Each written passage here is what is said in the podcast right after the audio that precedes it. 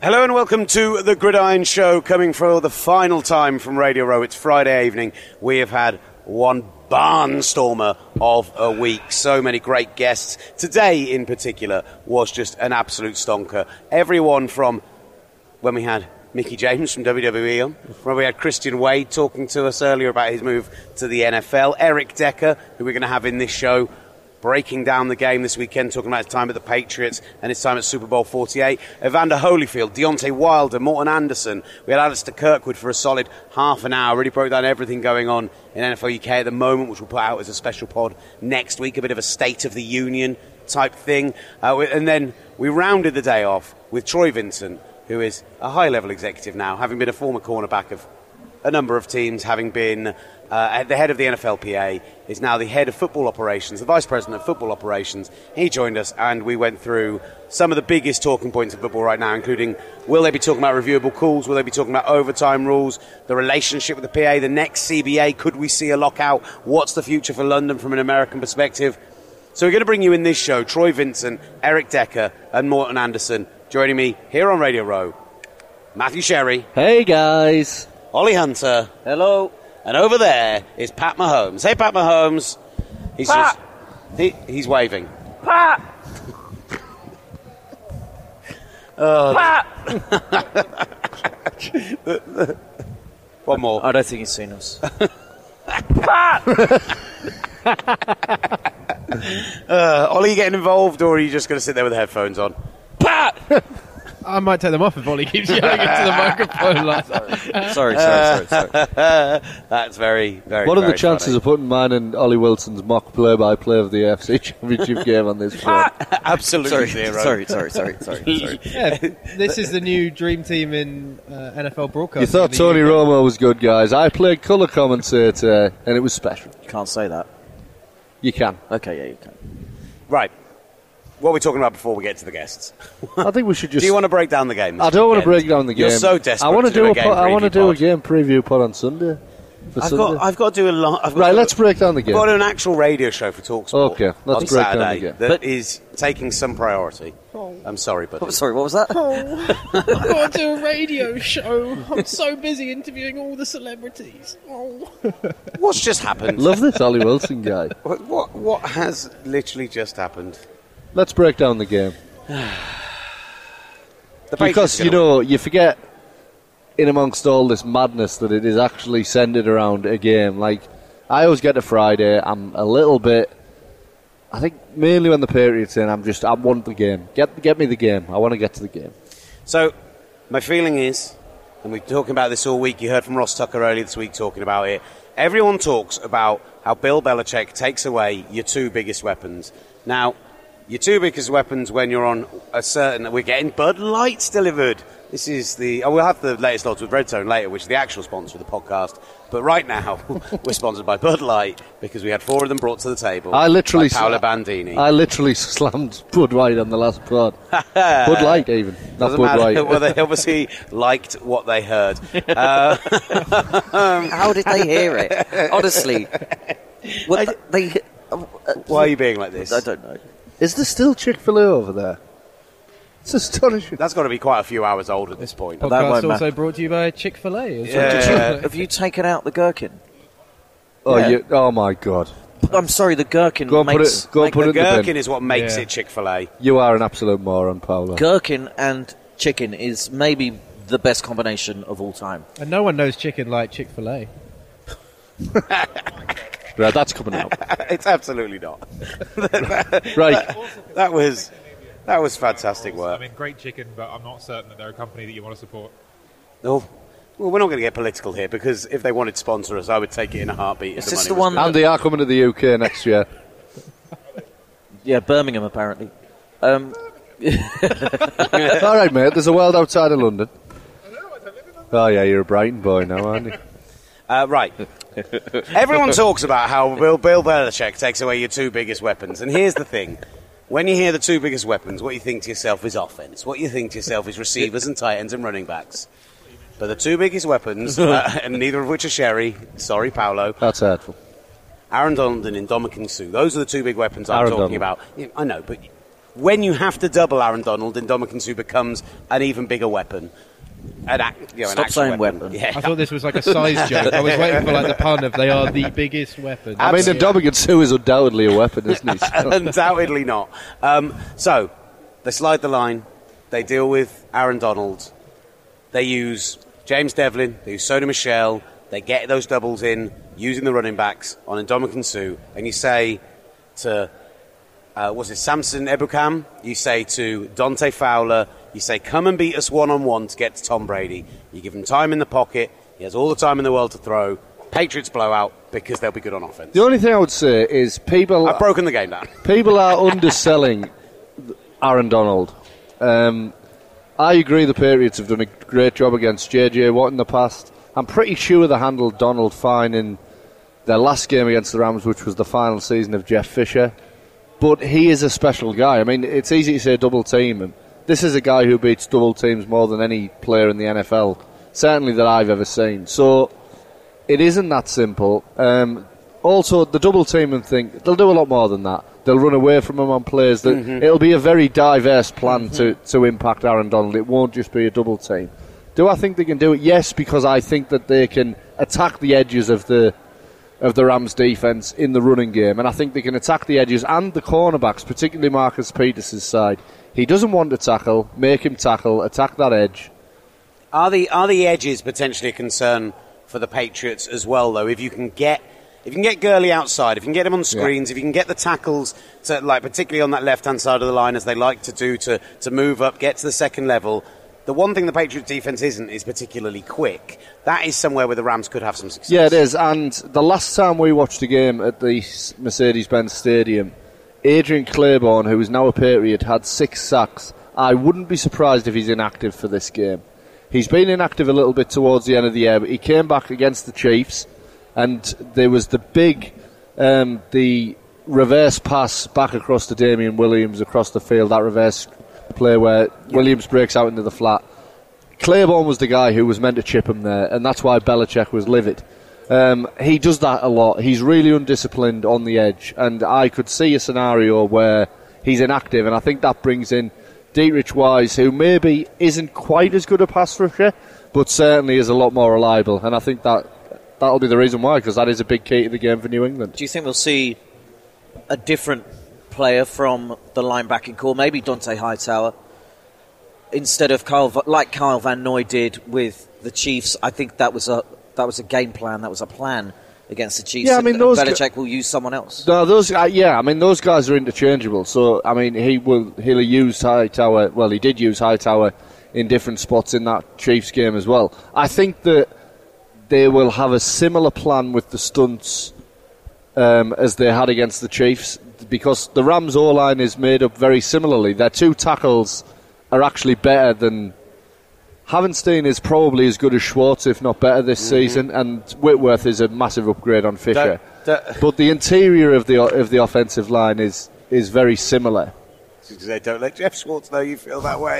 He's been around Radio Row all week. He's a very imposing man, and he doesn't like when you say mean things about his brother. I mean, no, it's not mean. They're the best 2 right tackles in football this season. I think it's a toss of a coin. But poor Lane Johnson. It's a very similar scenario where the interior is the obvious weakness of the line, and I say the Patriots looking to do the same thing. The only thing I would say that worries me from a Patriots perspective is it's not guaranteed to work, because the Rams know that they've had 2 weeks to scheme it, and my big worry in this game is exactly what I said on the pod after the Super Bowl last year. I'm a firm believer now that the 2 weeks is a massive advantage to any team going against Bill Belichick. I think that's the only explanation for why these Super Bowls are close. I think that the extra week gives the other team a chance to catch up, and I wouldn't be surprised if the Rams take advantage of that. Well, why don't the Patriots then?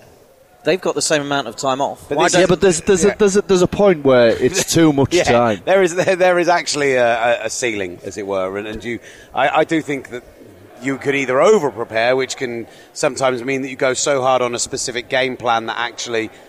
Well, there's many ways it can happen. You either become too convoluted by trying to plan for too many things and therefore not being focused enough in what your game plan is, or you can become too focused on your game plan and leave yourself in a situation where you've got no plan B. It's about finding a balance, and the thing is, the Patriots are amazing at finding that balance in 1 week. Other teams being given 2 weeks. It was the best thing he said all of last year, and I've repeated it at least 4 times in the last year. Yeah, and I believe it. Another thing, Josh McDaniels. But do you believe it? I've repeated it. Oh, no, it's good that he believes his own words, to be honest, more than anything else. I'm glad he's got conviction in your thoughts. Josh McDaniels. I will be saying it. I'm telling you now. I'll be saying it on radio this weekend that the 2 weeks is a better fit to other coaches rather than it is to Bill Belichick. And I'll also be repeating the line of Brian Billick, where he told us that... about the halftime being hard on the players, but so much better for the coaches because you have so much more time to adjust. What kind of offense are we going to see from the Patriots? We don't know each time round what's going to happen. They will use Michel a lot in the run game and then White in the passing game. Are we going to see Rob Gronkowski have a massive blowout game? What are you expecting from Josh McDaniels? A combination of all those things, really. I think the Patriots... will think that if they can stop the interior of the D-line, they can do what they want against this defence. The linebackers are too small. I think the Rams have had 14 plays against teams with 2 backs on the field in the whole season. They're going to have more than that in this game with a full back. They're an extremely small team built to play in the modern NFL, but the problem is, I heard Ollie, when we were doing our mock commentary, talk about the Patriots bringing back the I formation, utilising the fullback more than any other team. If the Patriots get past the first level of the Rams' defence, they're going to break off some explosive running plays. I think they will also get stuffed on some plays. I think the running game will be boom or bust, but I think there'll be enough boom plays in the running game, which is something the Patriots haven't had in any of these recent Super Bowls, and that's the difference with this team. Can I just tell you that TalkSport have just tweeted the video that myself and Grimbler did earlier today down in the fan experience. And I'd completely forgotten about this guy, but there was a guy who was in the queue waiting to do the kickoffs with his son, and he was dressed in full Julian Edelman. He was a full kit thingy, full Julian Edelman with pads, with a fake beard on that he trimmed himself and got to the right length with the head. Like, it was honestly like he was doing Julian Edelman cosplay. And we were chatting beforehand, and he was this really kind of gregarious, chatty, really nice bloke. And then the moment that we started interviewing him, he did like a wrestling-style promo, went into character as Julian Edelman, and gave all the most bland Pat-style answers to the questions. It was legitimately superb. He was one of the best people I've talked to. I mean, it might well have been. But well, he's been roaming around Atlanta this week, willy-nilly kind of thing. He's been making friends and just travelling around the city on his own, and I don't know how much Belichick knows about that sort of thing, but it could have been just Edelman just coming down for a laugh into the fan park. Confuse some people. I quite like that. I've got 2 more pieces. It could have been Julian Edelman wearing a fake beard over his actual beard. Yeah. Then I wouldn't have known. You would never guess. You'd never guess. I've got 2 more Patriots-based nuggets for the game, and then we'll do some predictions. Whoa. You've talked a lot in this last 10 minutes. Plus, also, I'm the only one who wants to do this. So. Well, we haven't in any way looked at the Rams' offense. In any way. And that is such a confusing thing at the moment because... You and I spoke earlier in the week, Matt, that Todd Gurley... Can you turn that off? That Todd Gurley didn't look fit, but that could be to their advantage because he will be fresh. But you said that he actually looked rusty. Yeah, I think it was rust more than anything, and I don't think 2 weeks are going to have helped that. I mean, you know, he was dropping simple passes. That isn't bad health. That's rust for me, And really what they determined was that C.J. Anderson gave them the best chance to win that game because of that. Yeah. But it doesn't help Todd Gurley's chances of looking any fresher this week, I don't think. The one worry I have for the Patriots against this offense is they have in the past struggled against this zone-blocking Kubiak, Shanahan-style system. And I do wonder, I was desperate for us to get Kyle Shanahan today because Belichick has a really strong relationship with both Shanahans. And I wonder how many conversations he'll have had with him in the last week or so just to try and get a bit more of a beat on that scheme. Because that's what this scheme is. Everybody thought McVay would come in and run a West Coast offense, but it doesn't fit what Jared Goff wants to do. So, yeah, they have had problems with it in the past, and I'll be interested to see early in the game, can they stop it? We saw them stop it in the second half against the Falcons, but they did a bad job in the first half. So I think that's going to be an interesting matchup. Jared Goff's got a great arm. He's got a great arm, and he does have touch, and we saw it with some of the touchdowns that Willie and I witnessed live against Kansas City. Touchdowns to Gerald Everett, I think he's got anticipation, and I think he's a good small window thrower. I actually think he's a good quarterback. So we've got the RPO option, run play option, where you don't necessarily need that. Could we see early on a bit of Goff standing in the pocket and launching it, attacking Gilmore and the McCourty twins? Yeah, I mean, that would be what you would... If they're going to break tendencies in the way they have in the game, then that would be what they do. But the Patriots have a great secondary, despite what some analysts have said this week. How concerned are you about deep crossing routes? Because that's been the one time where the Patriots this season, you go deep, you cross, and the McCourty twins, for as good as they are, are slow. I mean, Devin McCourty ran the second fastest of any player in the NFL this season, so to say he's slow is ridiculous. But that's how it's looked when you've seen those touchdown plays. Well, the touchdown plays happen because, crossing routes are man beaters, and the Patriots play a lot more man coverage than most teams, so of course... It's something I'd be concerned about. I mean, for me, against this McVay team, you need to have a mix of coverages. Both, I mean, you need to play man and zone on the same play. You need to do all of those things, and I think they will. But Josh McDaniels said something interesting right at the start of this process 2 weeks ago when asked about the balance between over preparing players and getting them fast for the game, and he said it's very easy to fall into the trap of trying to put too much in. I think Matt Patricia did that in the last two Super Bowls. I think he's the mad scientist guy. I think they put too much in because those players, I mean, they're not fast, but they played slow in terms of reacting. Yeah, it's been very different under Flores under the last 6-7 weeks, and I think it'll be different again this week. The Patriots, it's simplified, and they're playing a lot faster, and that helps make up for the lack of speed, and I think we'll see it this week. It's the efficiency of the Patriots' offense that's the scariest thing. I mean, it's a very simple. If you've got four downs, if you get 3 yards every single down, you'll get first fresh set of downs every single time, and you'll drive down the field.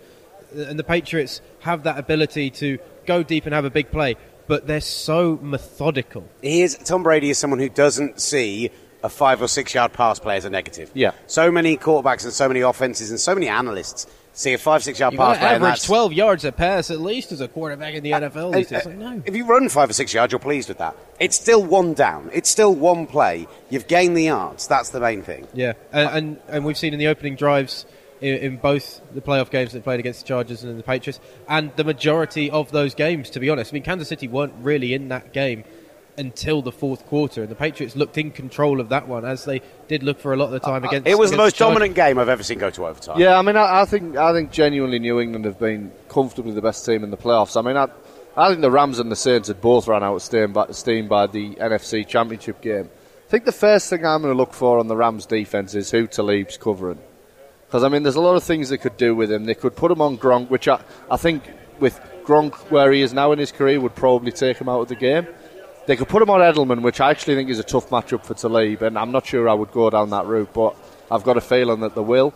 So it's going to be fascinating. And also, I mean, then you're putting Roby Coleman outside, and I would think that Dorsett and Hogan would fancy that matchup. So that'll be the first one. I think it'll be the first one the Patriots are looking for. That'll be the matchup that keys their plan for the rest of the game, and I think they'll have a plan for whichever way the Rams decide to go. And however much you wax lyrical about Jared Goff, there have been a lot of moments in the back end of this season that started in that primetime game against Chicago. Yes, it was an icy game and horribly cold, and that makes the ball a little heavier and tougher to throw, but since then, Goff, compared to what he was before that, hasn't looked quite that same guy, and I think...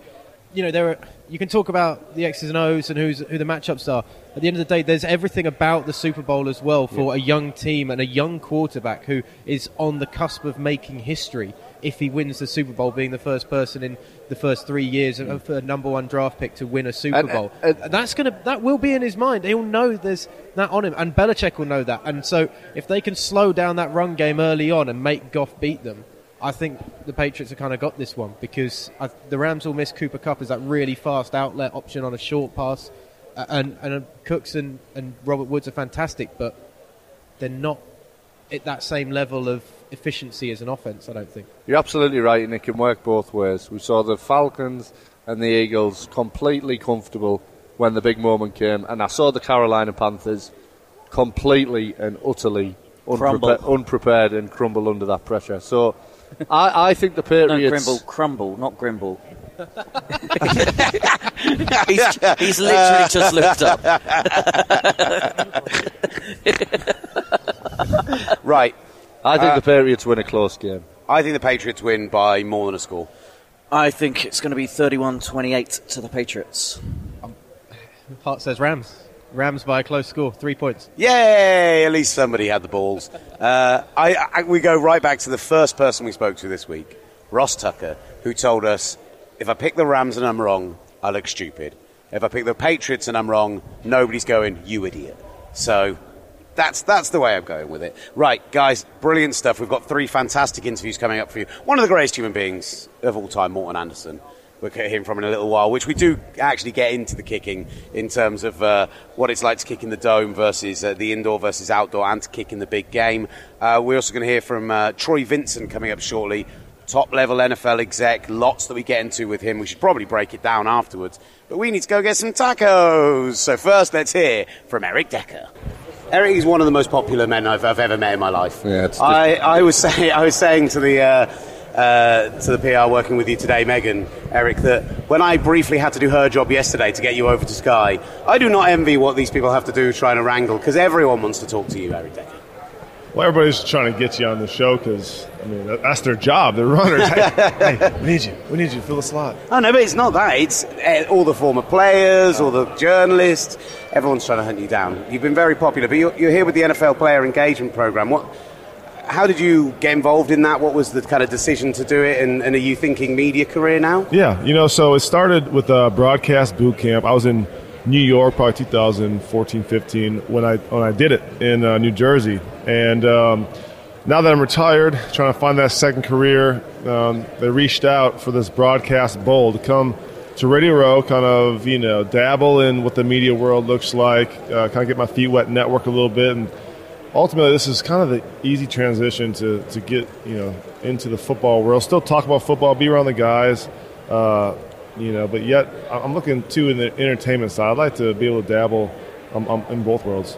You were here with Mike Adams as well, who's on that same Denver team with you that went to Super Bowl 48, so already in with your teammates. And is there that thing of, like, when you're interacting with other players, former players, when you're doing this kind of stuff, that it just... do you just ease back into that kind of locker room chat and just... Yeah, it's nice, because you don't get it outside football. And for me, being away for a year, it's like you come back... It's a brotherhood that you never leave, So to talk football, to be around each other and reminisce in the good times is what it's all about. So it has been nice catching up with former teammates and players I've played against. I'd like to talk a bit of football with you, Eric. The Patriots are a team that you have recent experience with, both as a brief member of the team, but also I want to ask particularly about those games when you had the Broncos, that Peyton Manning passing attack.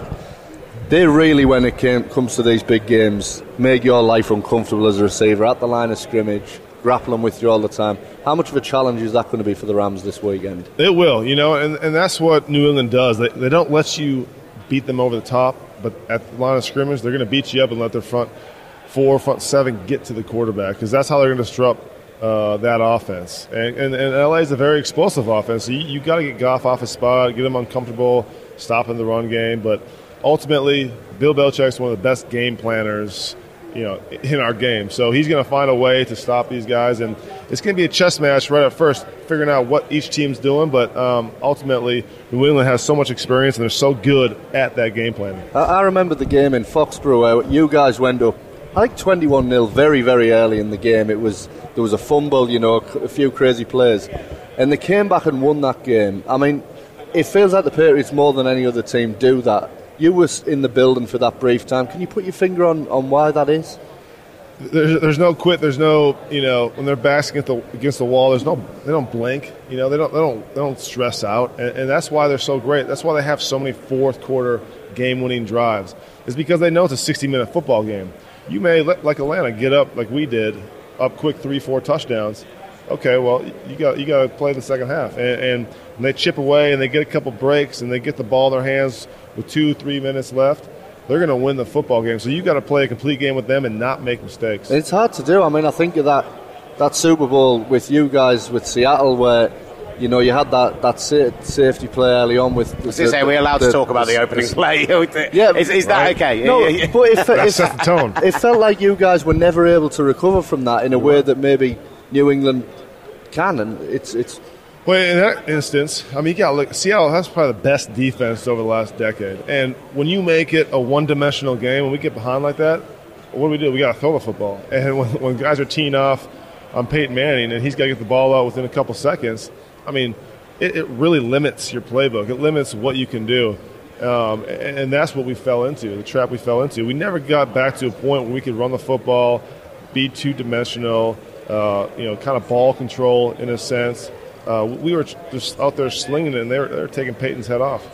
What have you made of the Rams' offense? Because I'm intrigued particularly by first, 12, 13 weeks of the season. It was almost all 11 personnel. They love those trips, those bunch receivers, which is great for you because that means you can get off the line and confuse them and it's much easier to get open.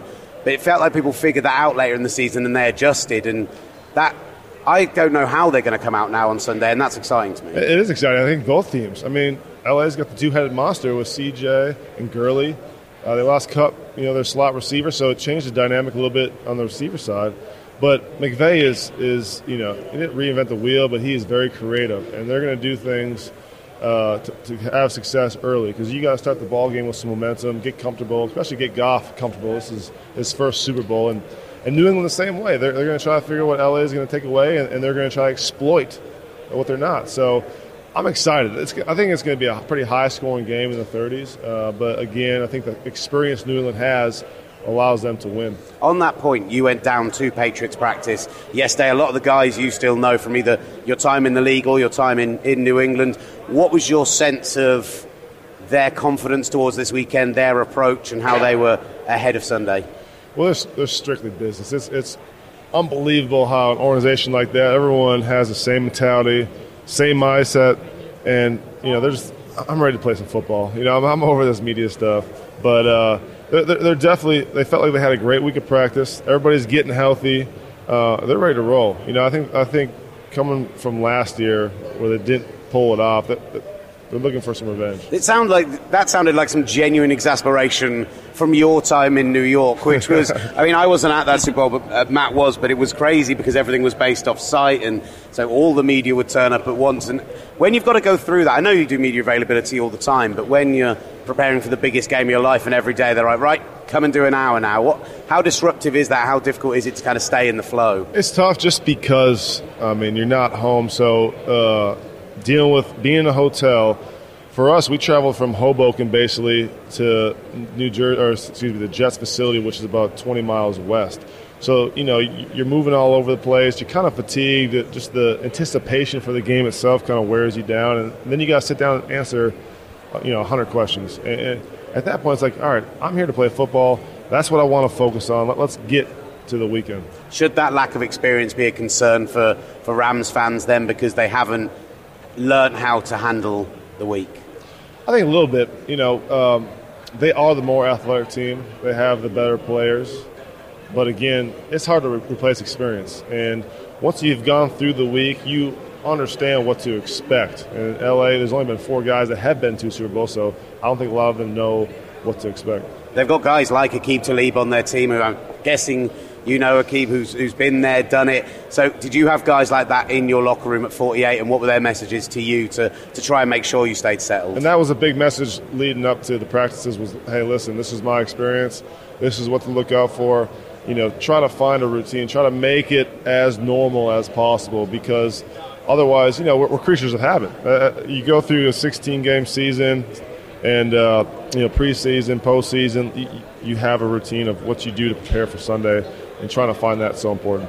You are one of the rare guys who's caught passes from both Peyton Manning and Tom Brady. I want to know, you've worked with other quarterbacks as well who are nowhere near their stature. I want to know, what is it that separates those two guys from your experiences? Were there any things that you saw? Obviously, dominant minds at the line of scrimmage and their ability to pick mismatches, but what did you see as a receiver? Just how hungry they are. I mean, they're competitors. Great leadership qualities, but no one's going to outwork them. Not in the gym, not in the classroom, learning the offense or watching defenses, on the football field, the amount of pre-practice reps they get in, post-practice. It's all about mastering their craft. And once you've done it so many times, you build that confidence, you build the rapport with your teammates. And they're all about, making sure that they get enough reps with whatever receiver's running a certain route that week, or the handoff, making sure everything's efficient. So when they get into the game, it's just you're going through motions. It's not you're thinking about things. You're reading the defense and doing what you do. How much of a higher level is their intellect at in terms of reading the defense, getting you guys in the right play? How different is it with those two guys than any other guys you've seen in your career? Well, Peyton, we'd get to the line, that's how we ran our offense, and he would do, magic, try to get the defense to kind of tip their cap of what they were running defensively. And that's how we were so efficient, because we knew what coverages they were in, we knew what kind of blitzes they were doing. So Peyton would call, a play that would give us success. And for Tom, he's been in the system so long, they go up with multiple plays, and check a lot. You see a lot of the head tapping because they're checking from one play to the other because of a look that they see on the other side of the ball. So how fast they play, how efficient they are. They have, 5-10 plays that they run multiple times a game, and that's their drive starters. They stay ahead of the chains. They do things, the way football. It's a simple game, it really is, but they do things so efficiently, and that's why they have success. There'll be a lot of British fans who will not agree with you. It's not a simple game, right? But it's a great game. That's the main thing. Eric, I just wanted to ask you about building a relationship. We often hear it. A wide receiver has a great relationship with their quarterback on the field. How is that? And we see it, of course, with Tom Brady, and he goes to Julian Edelman or Rob Gronkowski on those really big moments. How is that relationship built? Is it just through practice and repetition? Sometimes is it there just naturally? How is that maintained and built? That's an aspect of it, is the reps through practice. Okay, I know this guy knows how to run the route. I know where he's going to be. He's going to make a play for me. But otherwise, too, it's in the locker room. It's getting to know someone personally. It's building that trust, that brotherly trust that, hey, when the game's on the line, when your backs are against the wall, I trust this guy. I'm going to go to him, and he's going to make a play. And once you execute that and make a play in the game, what happens? He goes to him again, goes to him again. You get on a roll, and those guys have made, consistent plays throughout their careers. That's why the rapport is so good. And we saw it, especially in that Kansas City game, those constant third downs, and they go back to Gronk, go back to Edelman. Do you guys, say you're not part of that relationship, but if you're on the field at that time and it is third down, do you know that they're going to go to that person? Yeah. I mean, what his options are, where he's going. But you still got to stop it. I'm putting Julian in motion, allowing him to work some of those one-on-one matchups in space. You got Gronkowski mismatched with a linebacker or a safety, you're going to go to him. And James White on the backfield is one of the best running backs to do it. That's his check down. That's his safety blanket, really. And they make a lot of yards on that. And yet they put those two guys in to chip on third downs consistently over the last couple of games and went to somebody else. That's why I think the Philip Dorsett play was so great, because you got to think, for a receiver, if you're someone like Philip Dorsett and you're only seeing 2-3 targets a game, you've really got to make those count. You do. And is it easy to kind of fall out of your rhythm almost, and actually you find yourself dropping because you've not got the warm hands, you've not had the catches already?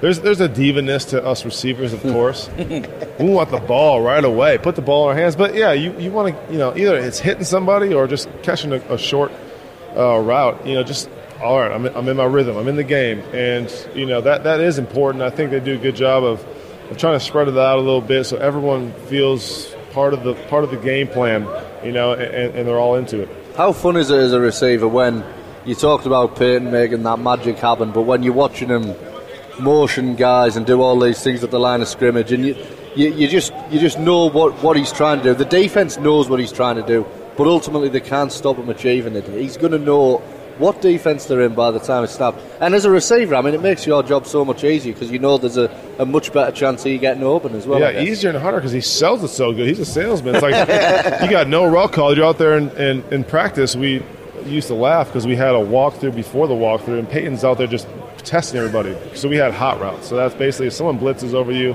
you got to look for the ball, you got to run a certain route, he's going to get it out of his hands. Well, so, we're out there like, oh, man, walkthrough before walkthrough. Okay. And he's like calling out stuff, and we jump. He's like, what route did you have? What route were you going to run? I didn't call anything, you know, so it's like he made sure that you were on top of it. But that's what was the beauty of it, because, yeah, in game days, we were zoned in, far and away, and just dominating defenses. What route are you going to run? The answer always, go route. Yeah. If you've not called something, I'm just going. That's what's going to happen. Long. Eric, it's been a real pleasure. For you, obviously, getting to go into the media now, and when you did go and spend that brief time with the Patriots, was there ever a deal on the table? Was there ever a plan for you to stay, or did you just know that it wasn't for you anymore? You know, that offseason before I left Tennessee, I was at home, didn't get picked up in free agency, took a few visits, but no teams really worked out for me. If I was going to play again, I wanted to go to a championship team. And training camp came around, and I couldn't turn down New England. I mean, it was one of the best premier teams over the last couple of decades. But to be honest, I was mentally and emotionally checked out. I ran maybe 3 days worth of routes. I worked out on and off maybe through the months of the summer.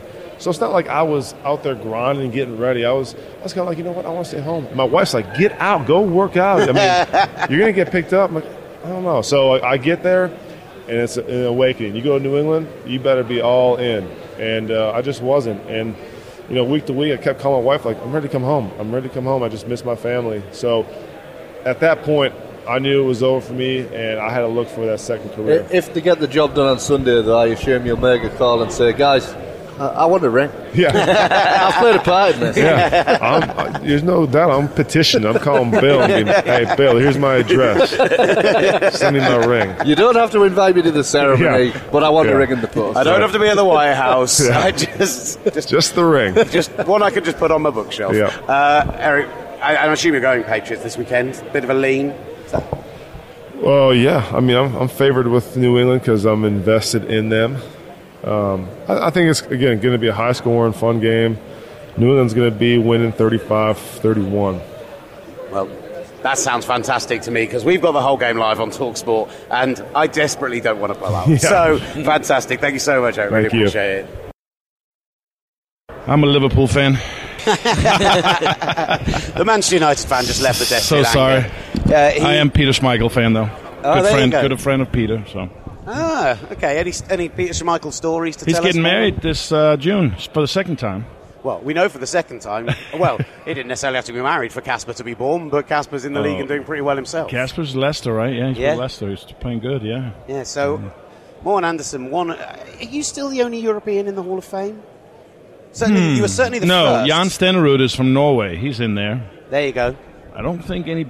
I know we have Ted Hendricks, who's from Guatemala. No Brits, though.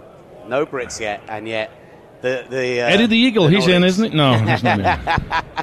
You can really tell where your references come from there, Morten, and I don't want you to age yourself because it's a real shame. You're looking fantastic. Thank you. I'm feeling good. How are you enjoying it? Last time we spoke was we were in a hotel bar in Houston. Surprise. In Houston. And a bar. We, us? We caught up with each other and we had a nice chat and you bought me a shot of tequila. It was one of the best days of my life. But you just found out you were going to the Hall of Fame. Yep. So you're now here in your gold jacket. Tell us a little bit about the day, the experience, everything about it. It was unbelievable. I just came from a Hall of Fame luncheon with 70 Hall of Famers. Just came from there. Now, there's 318 in the hall. There's 180 alive. And 70 of them were at this luncheon today. Incredible. What an incredible trip it's been the last couple of years. And when I finally found out, I was like, it took a while for it to sink in. I don't know what the European comparison would be. I guess they have a Sports Hall of Fames over there as well. But just the fact you get immortalized, you have a bust in Canton, Ohio, that lasts 40,000 years. And I ran the numbers. About 29,000 people have coached it, played it, officiated it at the highest level. And out of those, you got 318. 0.006%. You have a better chance of getting hit by lightning. So that kind of hit it home for me, man. And what do those percentages then come if you're a kicker or a special teamer? Then it's, minuscule. You get hit by lightning twice. On the same day. Yeah, on the same day. I saw the bust in Canton a few months ago, and And I've got to say, as a guy from Europe, it's I feel a little bit of pride about that. It must be nice, because we just mentioned that as you came on, not many guys from Europe have done it. It's you kind of represent the full continent there. I'm loving it. I mean, I've been to Wembley. I've played Wembley twice in the international series. We played the Raiders once, and I don't remember the other game. But anyway, the old Wembley Stadium, that was legendary. I have a picture of me down kissing the ground, you know.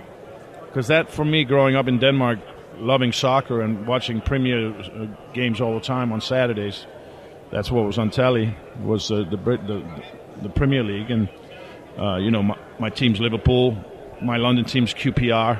That was back when QPR was, you know. Morten, gotta love Queen's Park Rangers. You have made my day. On Loftus Road. Yeah, man. Have you been? Have I been? Of course. Many times. Next time you come, I follow them on Facebook and Twitter. This is incredible. I'm a Queen's Park Rangers fan. Next time you come to London, let's go to the Loft. Let's do it. Yes, I'm in. I'm so in. That's amazing. So it is fun to represent the continent, as you're saying.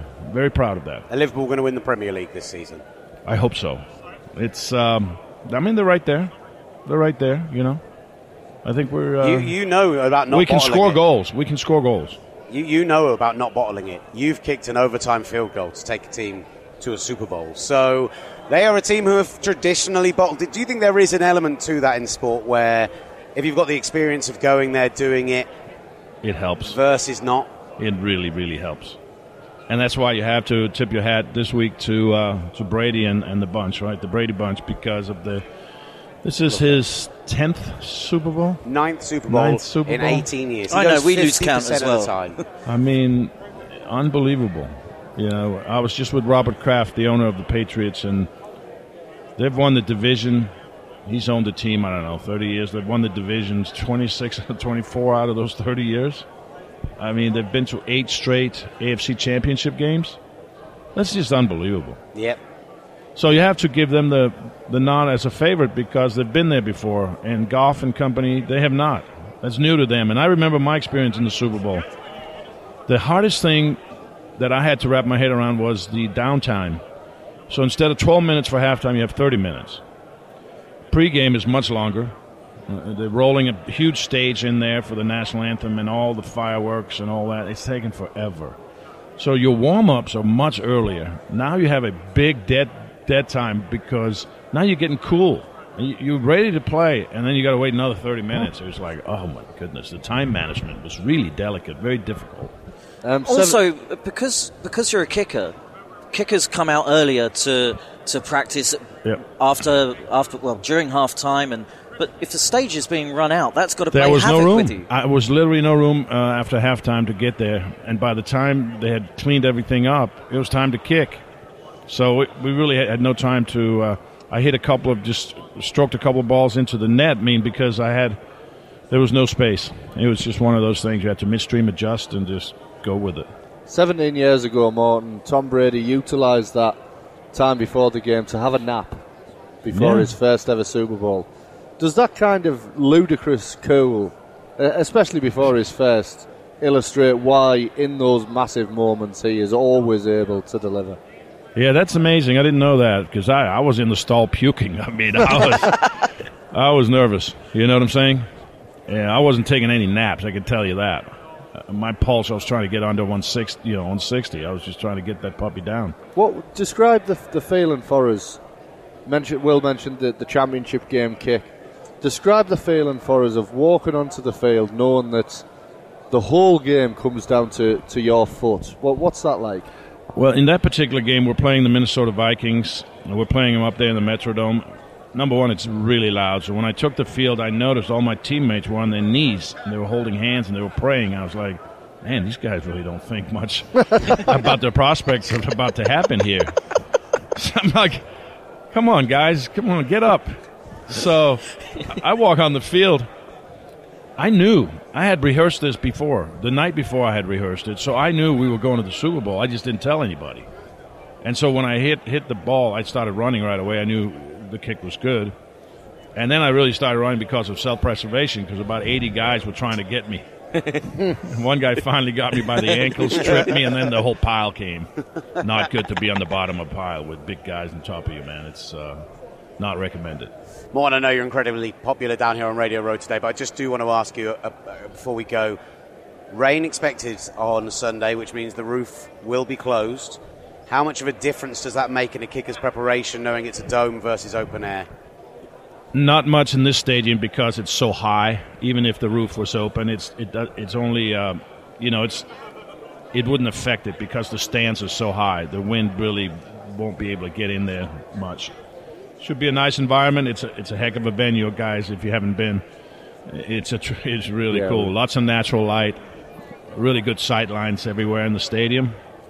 And it should be fun. Should be a fun game. Are you doing anything in and around the stadium on Super Bowl day? I'm actually doing an in-stadium presentation in the second quarter with Adam Vinatieri. Nice. They haven't really told me exactly what it is, but I'll be doing an in-stadium on the field in the second quarter. And a bona fide future Hall of Famer. Well, that's it. Have they told you? He would be, yeah. Have they not told you because you broke your record this year and they were worried you'd say, I'm not doing it? Maybe that's why. Oh, now I get it. Oh, my goodness. That's going to be embarrassing. Now I'm not doing it. I might have just ruined the Super Bowl. They're giving me two tickets to the Man of the Year suite, so I think I'm going. Oh. I was going to say, we've got some spare seats by us. Free pints of beer. I mean, I'm going. 50-yard line, yes, in the upper bowl, but, it's going to be great. Right on. Thank you so much for your time. Thanks, appreciate it. So we're back on Radio Row. Our last interview of the week happens to be one of the best, one of the biggest, so we're delighted to say that coming on. I was going to go through all his playing career, the 5 Pro Bowls and the time in Miami and Philadelphia and Buffalo, but now he's got himself into a high-ranking position in the league. He's the Executive Vice President of Football Operations, and he's joining us here on Radio Row. Troy Vincent, how are you doing, sir? It's been a packed week.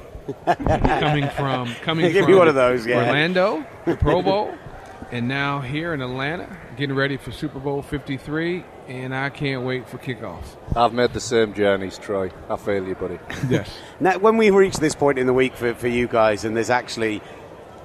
feels like maybe the Saturday you can have a little bit of downtime before Sunday. Downtime? No? Yeah, downtime. What is downtime? It doesn't exist. It doesn't exist. It's like, look at this fandom, and then you think making sure that the two participating teams have what they need, and then all game day preparation, making sure the field, the technology was at the stadium earlier this week, making sure that from a safety standpoint, intercoms are working, bench areas the way that both clubs like them. So it's one of those weeks where you're fine tuning to making sure everything, not that during the regular season is not, but everything is perfect because you got so many eyeballs watching.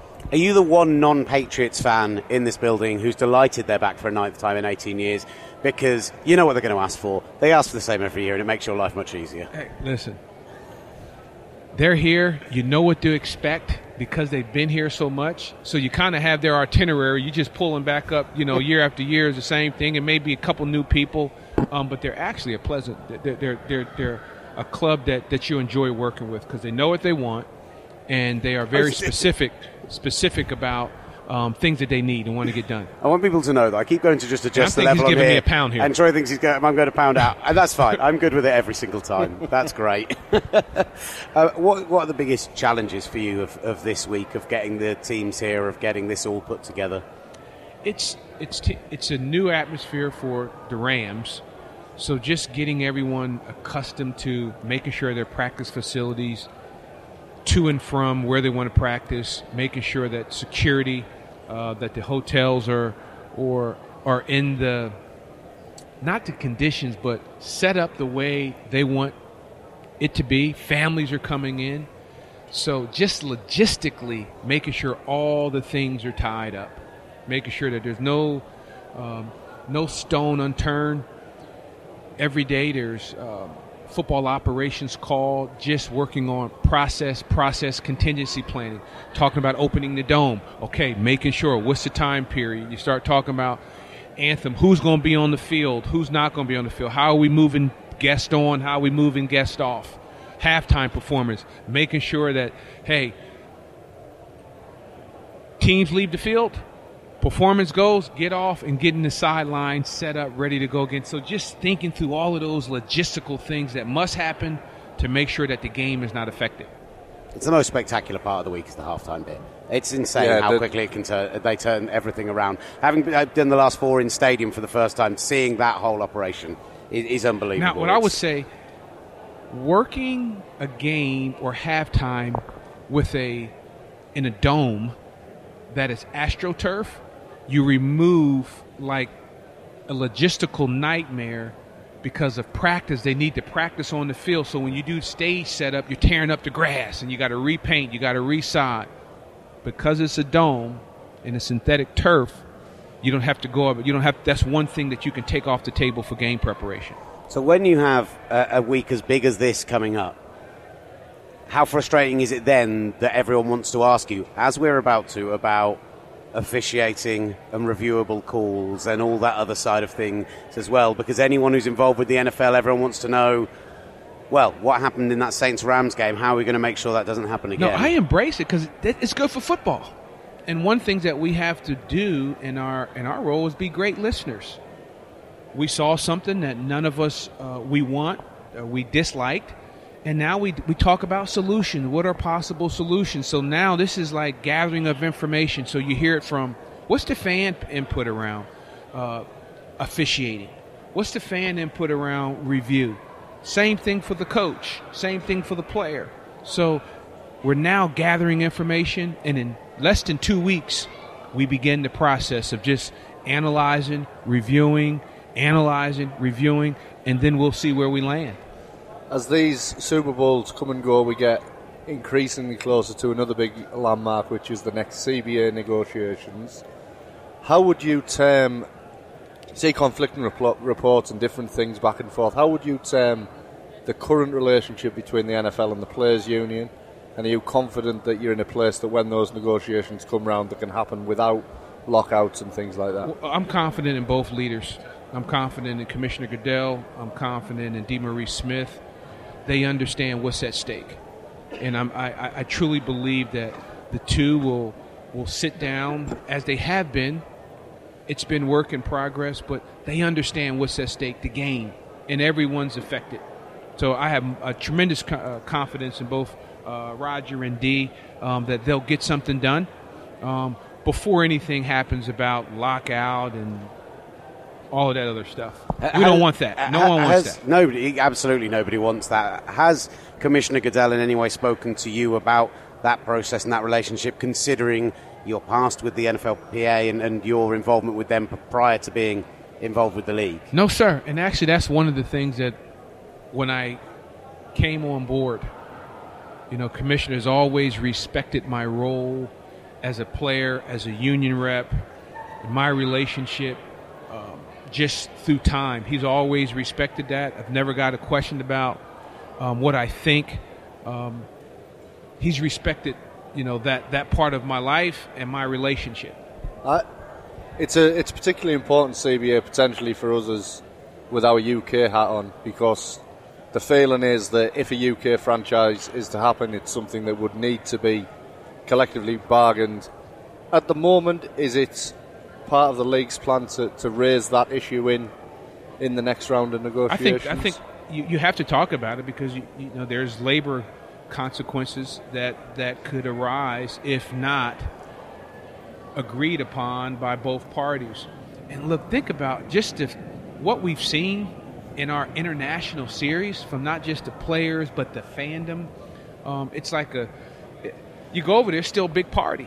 The games The international market has embraced American football. And there's been talk about a franchise. We see players, international players going back and forth. So I do believe that both the union and management, they understand what's at stake. And that also pertains what's at stake internationally. We're obviously at Super Bowl week. Immediately after this, we're going to see the first, not rival league, but different league, Spring League. The AF is about to start next week. And then next year, we're about to see the XFL start as well. Both have made clear, I've spoken to Oliver Luck and the guys at the AAF, that they in no way see themselves as a rival. I think we're past those days. How does the NFL view those leagues in terms of, do they see them as a positive? It keeps the football conversation going? I think it's extremely positive. It's more football. it's more opportunities. It's actually it's opportunities for individuals at every level of football to be developed, every discipline to be developed. So this is good for football when you have spring leagues, summer leagues, other professional leagues. It's good for the game. Just to come back to the London point, Commissioner Goodell in his press conference this week discussed that he believed that London was ready, that from a fan base and a facilities perspective, but not from a scheduling and fairness factor. Now, obviously, that's something that you are number one priority in. So what are, you believe, the biggest hurdles between a team being in London and not? We talk about travel. We talk about how coming to and from. Do you play back-to-back games? Do you have, when a team travels over, should they get a bye week? So there's a lot of scheduling implications from a competitive standpoint. Right now, when teams play in London, for the most part, you come back and you play internationally. There's a bye, so you have to look at all of the factors so that you're not putting a club or a team in position where competitively they're at a disadvantage of playing multiple games away or multiple games there. It's all of these things have to be taken in context, but from a facility, grounds, fans, all of those things are in place. We've seen that year in and year out, what's being done there now. Those other logistical things from how many games should and shouldn't be played there are things that still need to be worked through. Alistair Kirkwood, who we had on earlier, Mark Waller, a number of people, even Commissioner Goodell, a 2022 date has been discussed on a number of occasions. We are rapidly approaching that faster than any of us would like to engage with. Is that still a realistic timeline if there's going to be a team in London?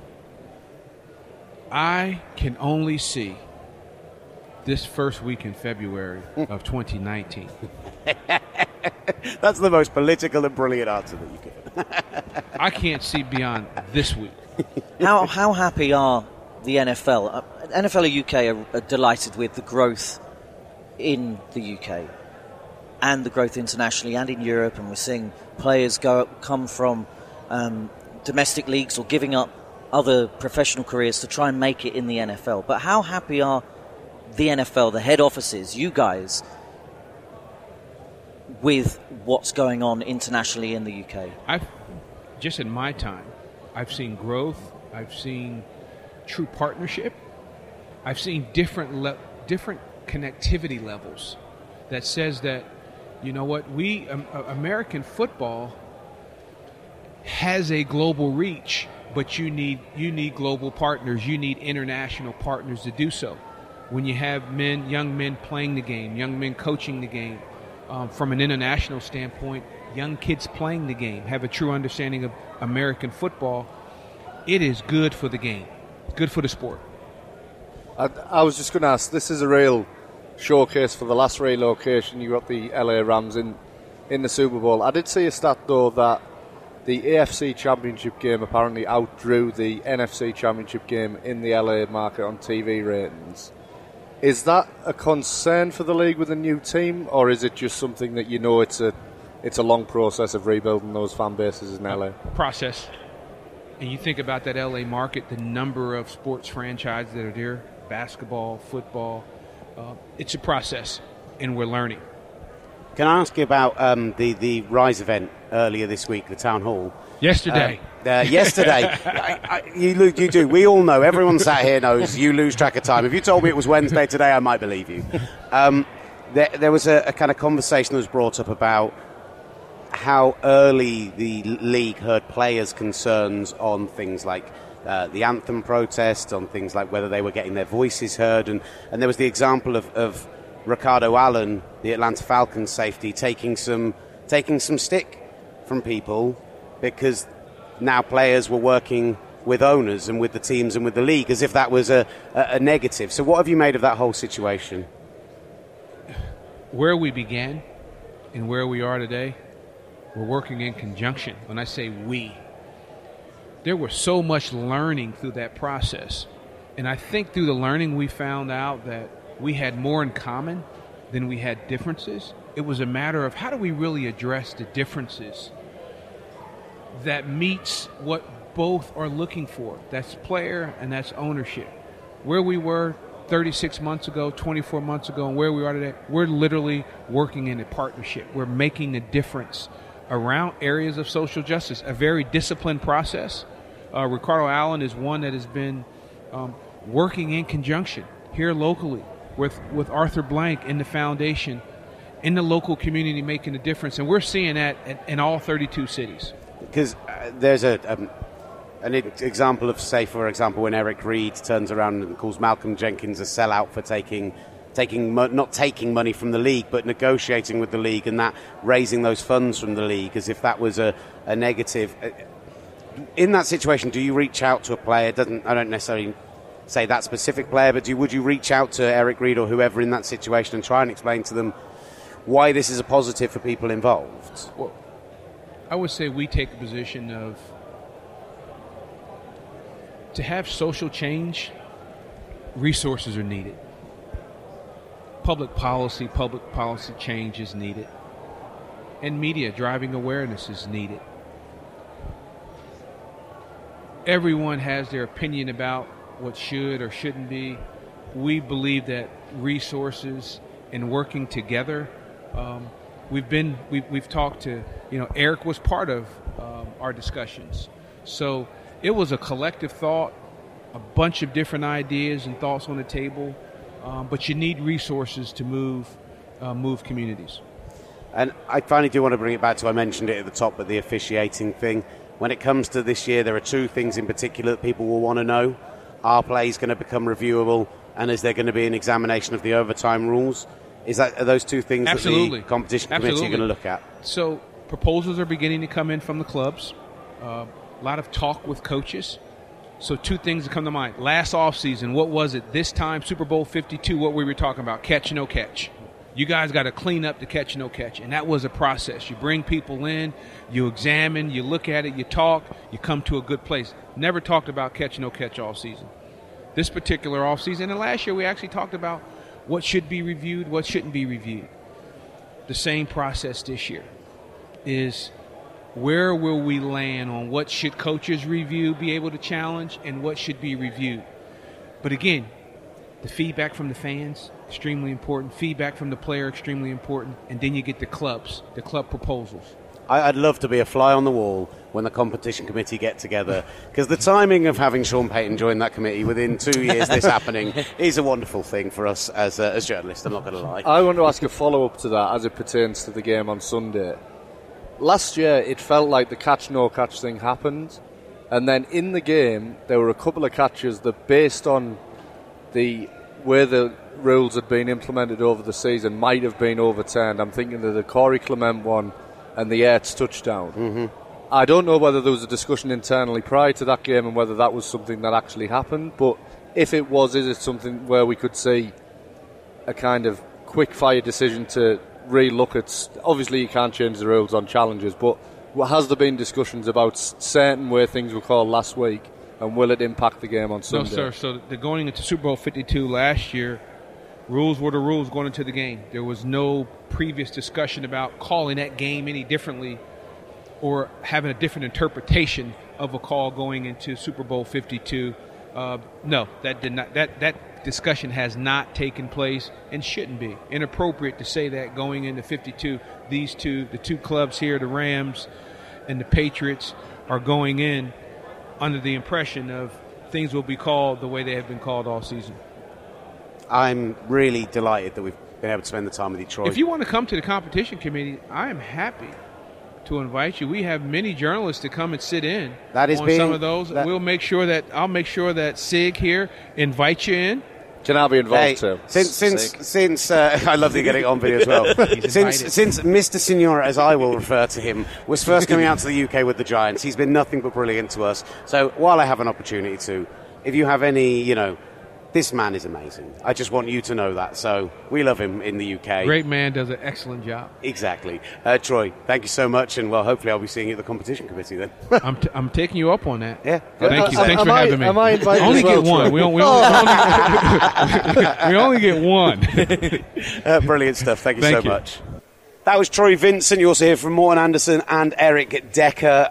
I have had a wonderful time on Radio Row this week. You've still got NFL honours to go, Ollie and Grimbler. Oh, yeah. Crumble. Ollie, how excited are you working with Crumble for a whole day, just the two of you? Crumble. He's going to be having Bud Light Platinums. It worked. He's going to have Bud Light Platinums and ones while we're stood on the red carpet tomorrow, just chucking ones out to see if people will come over. Can we sign off with the... Always look in the eyes. Absolutely, yeah. With the surge advice from the big man. So, first of all, Ollie, any final thoughts? In the Morten Andersen, is there... the audio of Sherry showing him his... No, there absolutely isn't, but I've put it on my Insta story, @WillGav, and we'll share it on Twitter as well. Great.